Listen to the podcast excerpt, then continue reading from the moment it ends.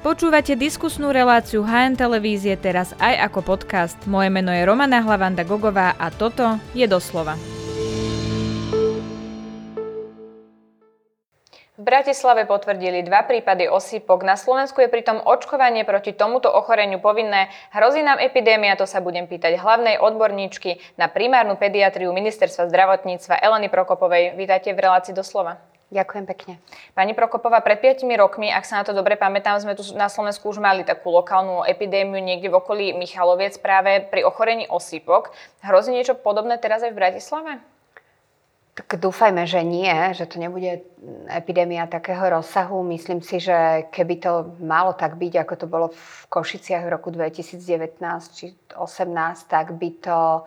Uh, už sme teraz mali ďaleko viacej tých potvrdených prípadov ako len dva. Takže dúfam, dúfam, že sa to zastaví. Uh, epidémia, ktorá bola v okolí Michalov, Michaloviec vlastne v tom, v tom čase, tak uh, bola v komunitách neočkovaných detí, uh, bola, bola v celých kolektívoch. Takže u nás to boli dva uh, prípady, ktoré boli zachytené osobitne. Takže uh, snáď už to nepôjde ďalej. Uh-huh. Čiže je tu veľká pravdepodobnosť, že sa to nebude šíriť práve preto, že sa to napríklad nevyskytlo v kolektíve, neviem, škôlky, kde je viac nezaočkovaných detí, ale stalo sa to teda na tej pohotovosti? Mm,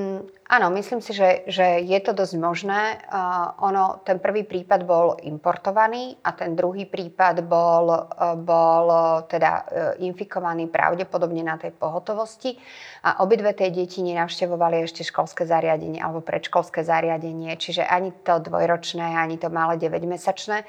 Takže to posunutie tej um, infekcie ďalej nie je také rizikové, uh-huh. ako keď je to dieťa, ktoré už chodí do kolektívu. Uh-huh, ako keby to bolo šťastie v tom nešťastí. Ako je vlastne na tom Bratislava so zaočkovanosťou?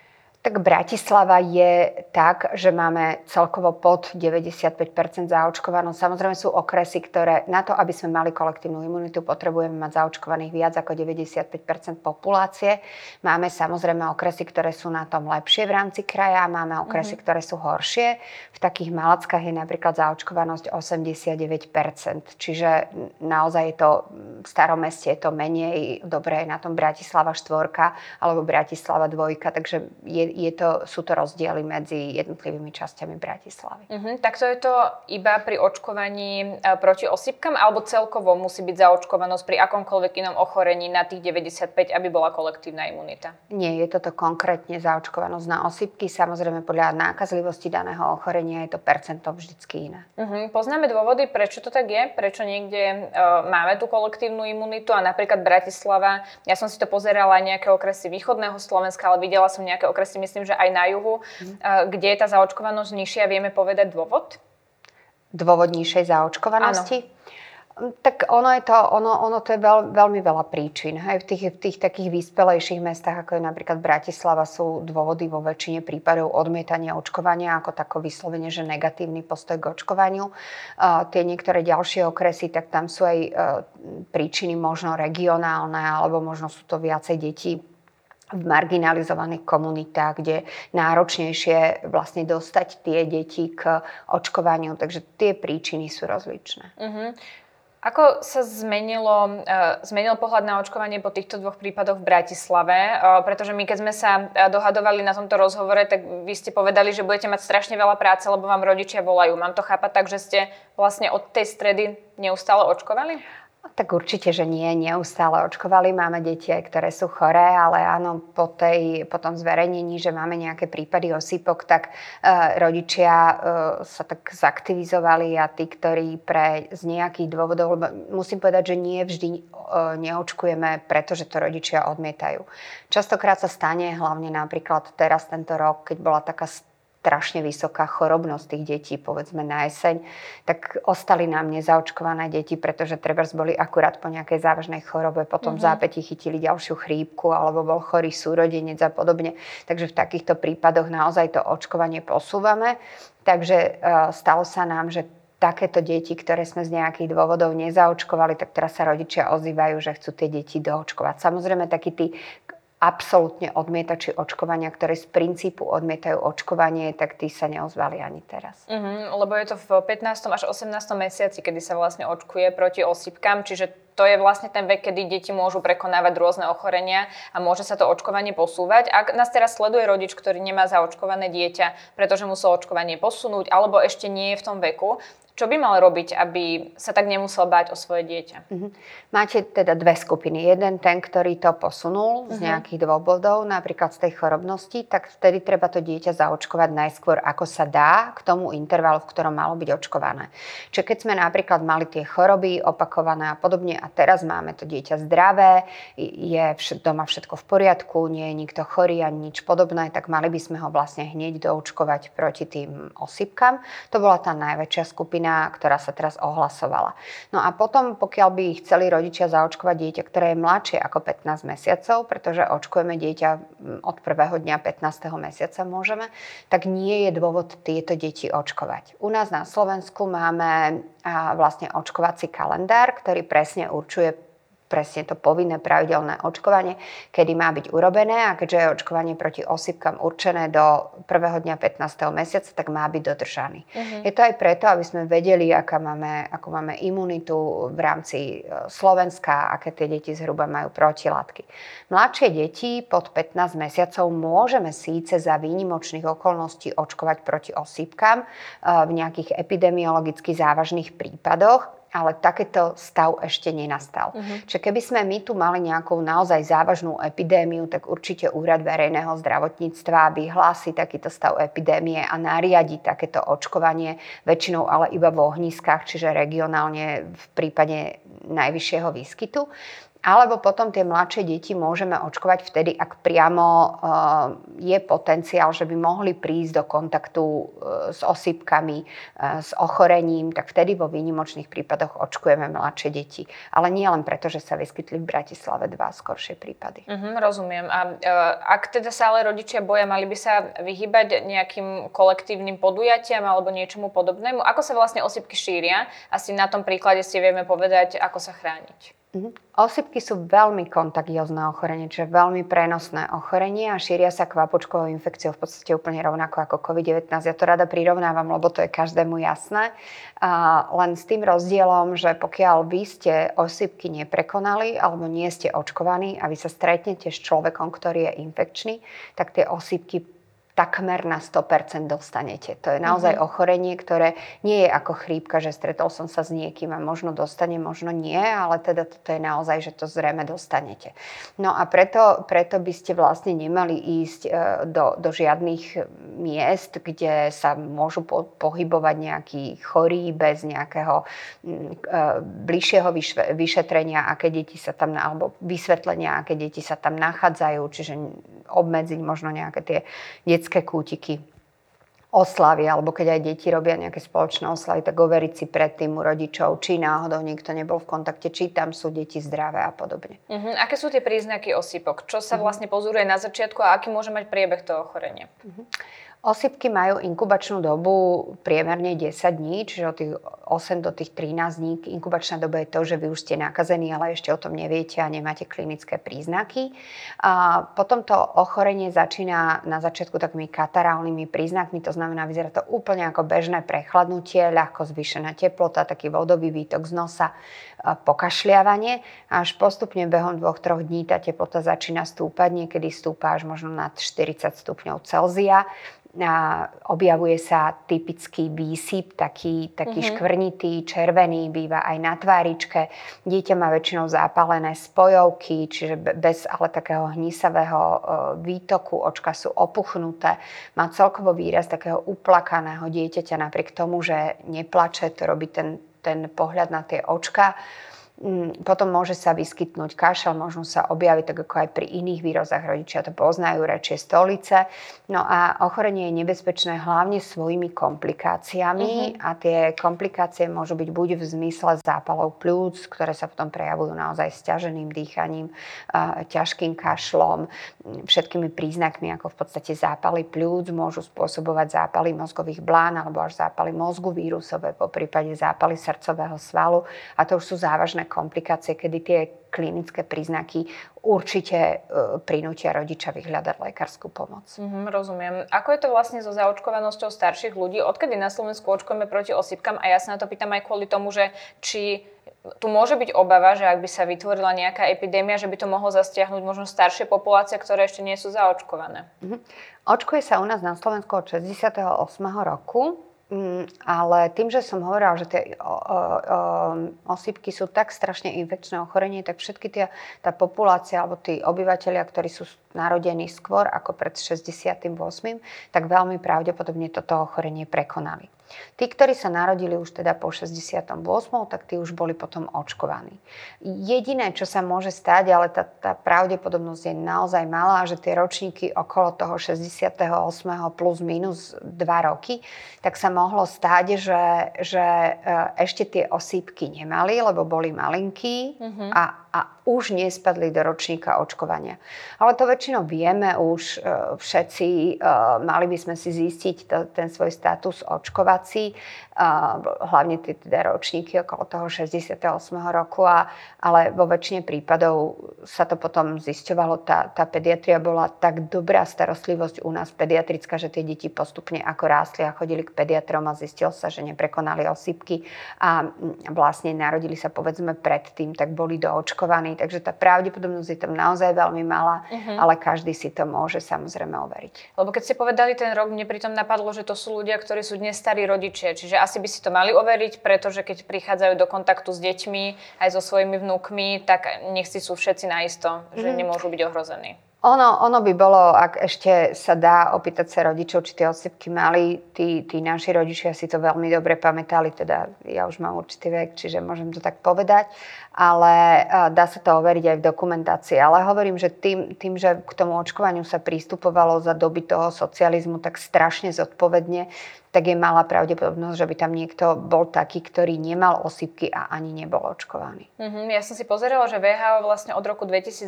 zaznamenalo nárast o, v niektorých častiach sveta a rôzne ohniska nákazy osýpok tu boli. Prečo to tak vlastne je, keď tu tú vakcínu máme?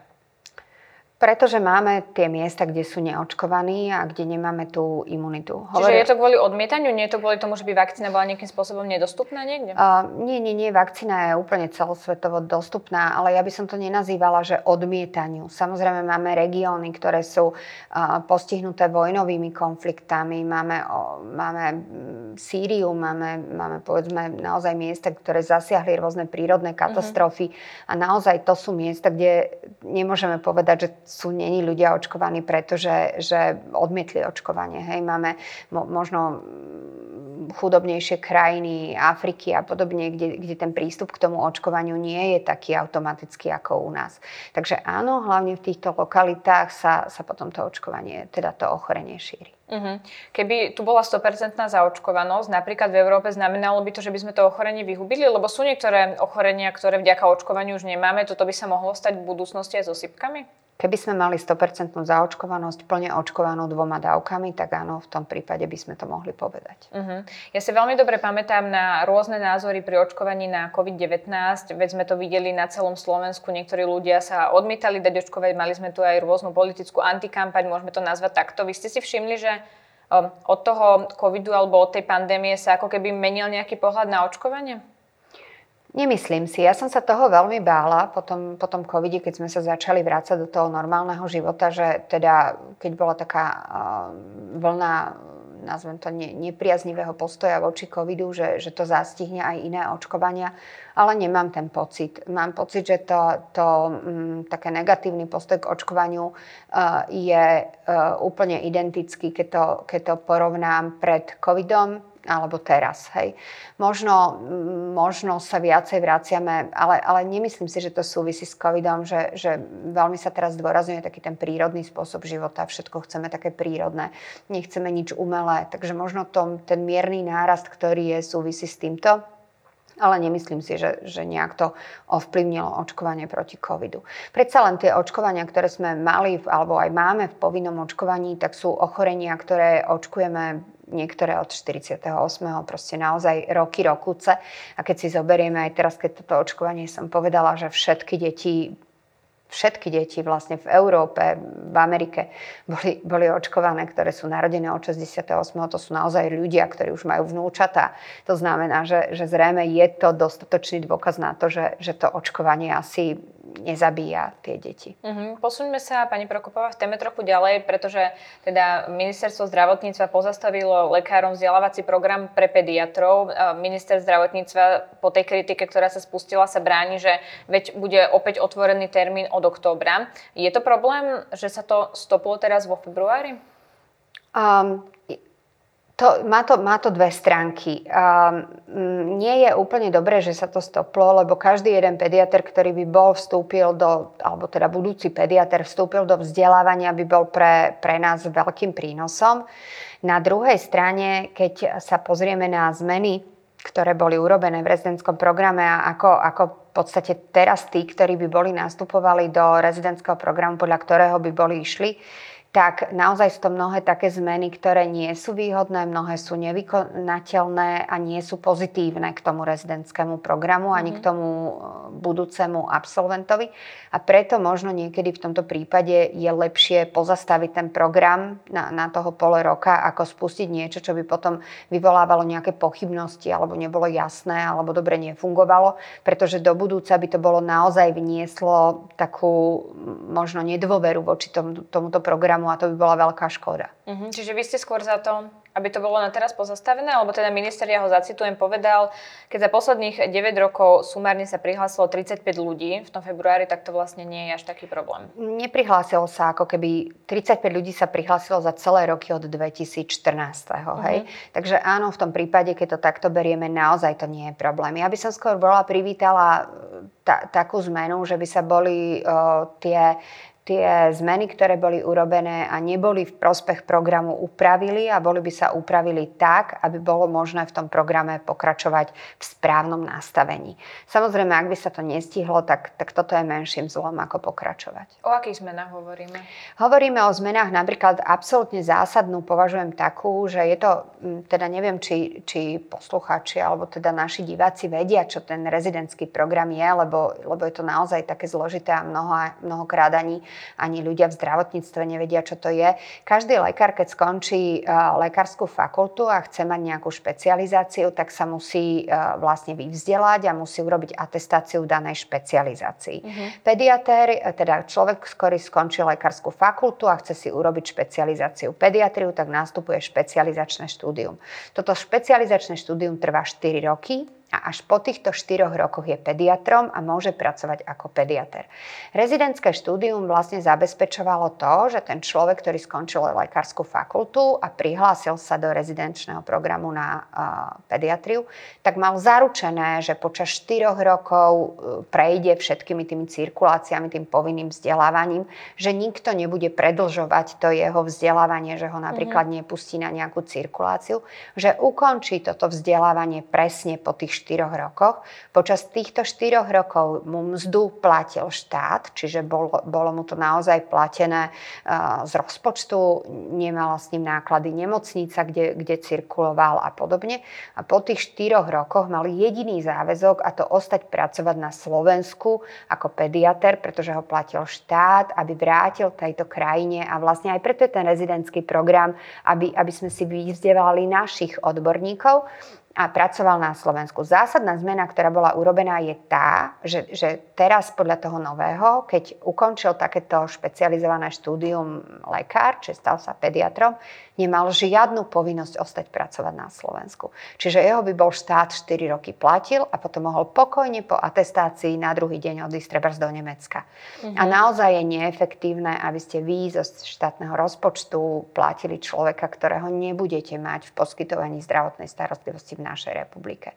My mu ale nebránime odísť, len, len uh, aj teraz môže študovať, môže si urobiť špecializáciu, môže ju ukončiť a na druhý deň odísť.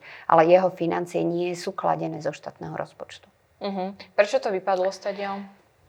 Tak e, bola, to, bola taká požiadavka Lekárskeho odborového zväzu, aby sa nijak neobmedzovali nejako e, práca týchto, týchto špecialistov, že je to teda zasahujúce do, do ich života a podobne. Ale nemôžem s tým úplne súhlasiť, pretože ak sa niekto rozhodne ísť do toho rezidentského štúdia, on vie podmienky. Hej? Čiže on v tom prípade rátal s tým, že keď skončím, tak budem musieť pracovať na Slovensku. A zase to nebolo také záväzné, že nemám absolútne žiadnu inú možnosť. Hej. On mal možnosť potom odísť, len potom zasa musel štátu vrátiť tie prostriedky, ktoré štát vynaložil na jeho vzdelávanie. Mhm, rozumiem. Na Slovensku máme veľký problém s pediatrami. A keď som si pozerala mapu dostupnosti, v ktorom okrese je vlastne dostatok pediatrov, tak žiadny okres nesvietil na zeleno. Ano. Viaceré tam boli čierne, čo znamená, že to je naozaj kritický stav. Ako z tohto vlastne von, lebo napríklad Ideálne by bolo, keby pediatr mal 1200 pacientov. Vy máte napríklad koľko pacientov v evidencii? Uh-huh. A ten optimálny stav je 1100 pacientov Aha, 1100. a, a to, to je úplne ale v poriadku. A ja napríklad mám 2300.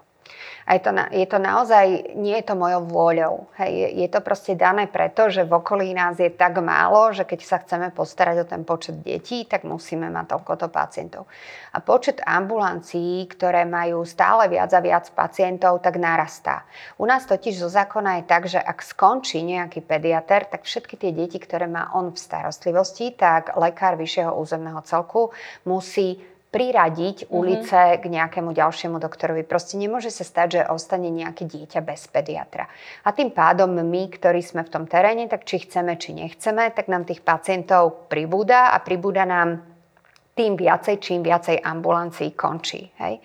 A optimálna starostlivosť je nastavená na tých 1100. Optimálna znamená, že vtedy dokážete v kľude sa venovať pacientovi, dokážete ho, ho liečiť, Dokážete robiť prevenciu, dokážete s rodičom komunikovať, proste všetko.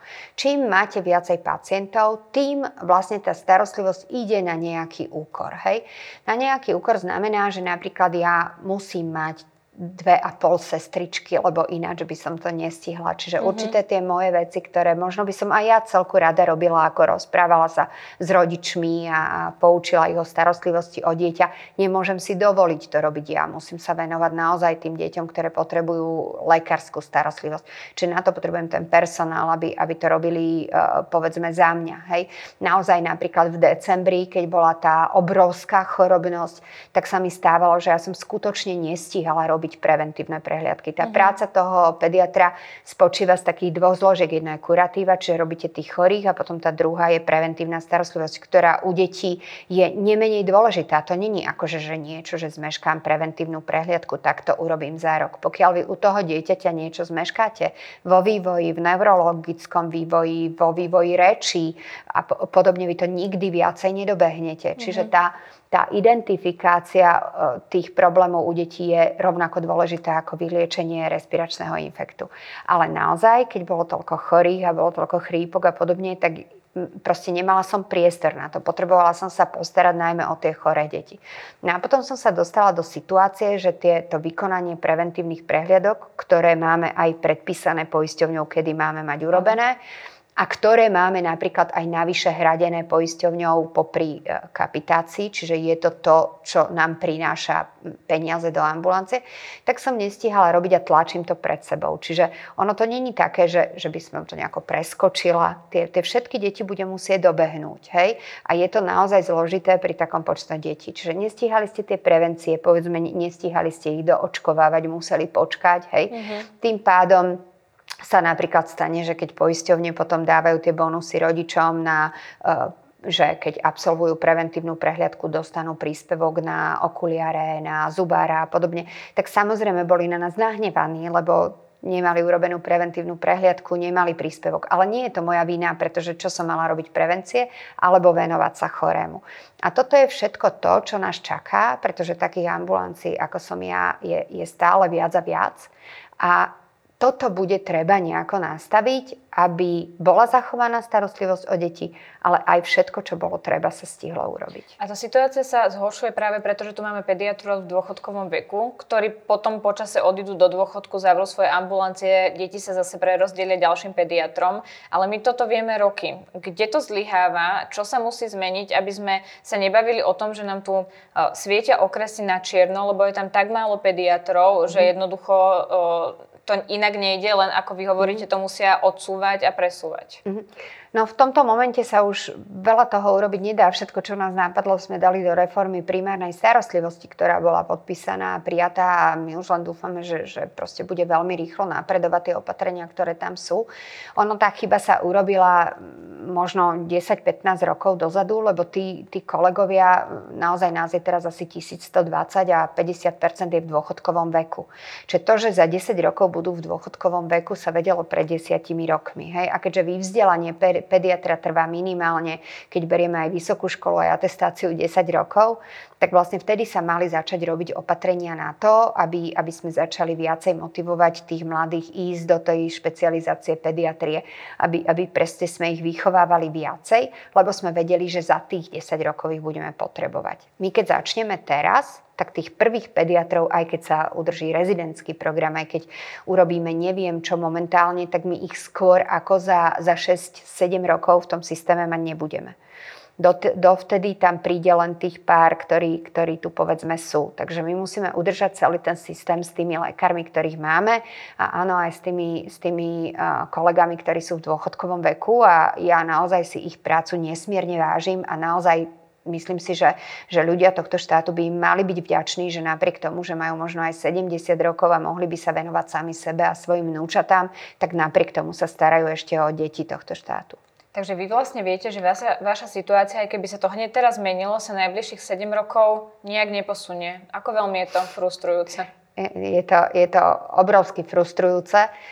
Pre mňa ako hlavnú odborníčku už úplne najviac, pretože ja som medzi takými dvoma mlínskymi kameňmi, pretože e, e, jednak pracujem v tom, čiže všetko to vnímam. Potom samozrejme tí moji starší kolegovia sa, sa na mňa obracajú ako, ako k tomu, kto ich má zachrániť, že, že teda nevládzu a podobne a sú vyhorení, ale súčasne tá láska k tým deťom im nedá nechať tie deti len tak vo vzduchu. Naozaj to, keď oni ukončia tú svoju prácu na ambulanciách, to už musí byť naozaj silný podnet, ktorý ich k tomu donúti. No a potom samozrejme tá, ktorá sa snaží ovplyvniť tú reformu a zavadzanie všetkých tých opatrení, ktoré sme urobili a, a zasa vidím, ako, ako možno to je pomalé na to, ako to potrebujeme a, a podobne. Takže je, je to veľmi ťažké, je to veľmi frustrujúce. A do tohto všetkého e, vlastne vstupuje to, že hm, možno tí pediatri ako ten nárazníkový systém sú tí, ktorí si znesú tú kritiku toho rodiča eh, aj, aj tej spoločnosti. Hej? Lebo keď ten rodič príde s chorým dieťaťom, ale tá stará pani doktorka 70-ročná, ktorá povedzme naozaj nevládze, má za sebou 120 detí a povie mu, viete čo, vy máte teplotu len jeden deň, príďte zajtra, tak je tá, ktorá si zlízne ten, ten negatívny uh, atak tých rodičov. A pritom ona vôbec to nemôže, práve naopak mali by jej byť vďační. Že aspoň majú do akej ambulancie prísť. Myslím si, že áno. Ono, ono ja nechcem degradovať tú starostlivosť, že mali aspoň do nejakej ambulancie, ale viem, že ste to tak nemysleli. Áno, ale, a, áno, to, to nebola kritika. To bolo vyslovene len také, že, že, um, že naozaj uh, pediatri, ona sa vždycky hovorí, že vy pediatri, vy ste takí iní. Kdekoľvek prídem, aj na ministerstvo, aj, aj na nejaké inštitúcie, povedia, vy ste takí iní. Áno, my pracujeme s deťmi. A teraz ten pocit odmietnutia toho chorého dieťaťa je iný, ako keď vy pošlete preč dospelého mladého človeka, ktorému síce je zle, ale on už na tú pohotovosť nejako príde.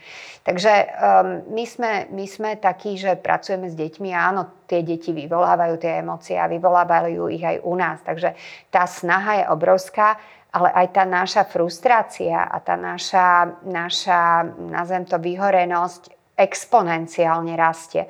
Ak sme ešte možno pred rokom mali takú nádej, že, že bude to lepšie a boli sme takí možno optimistickejší, tak teraz po tých dvoch rokoch pandémie a teraz po tomto strašnom roku v chorobnosti, ktorý, ktorý máme za sebou a tej jeseni, je tá frustrácia nepredstaviteľná.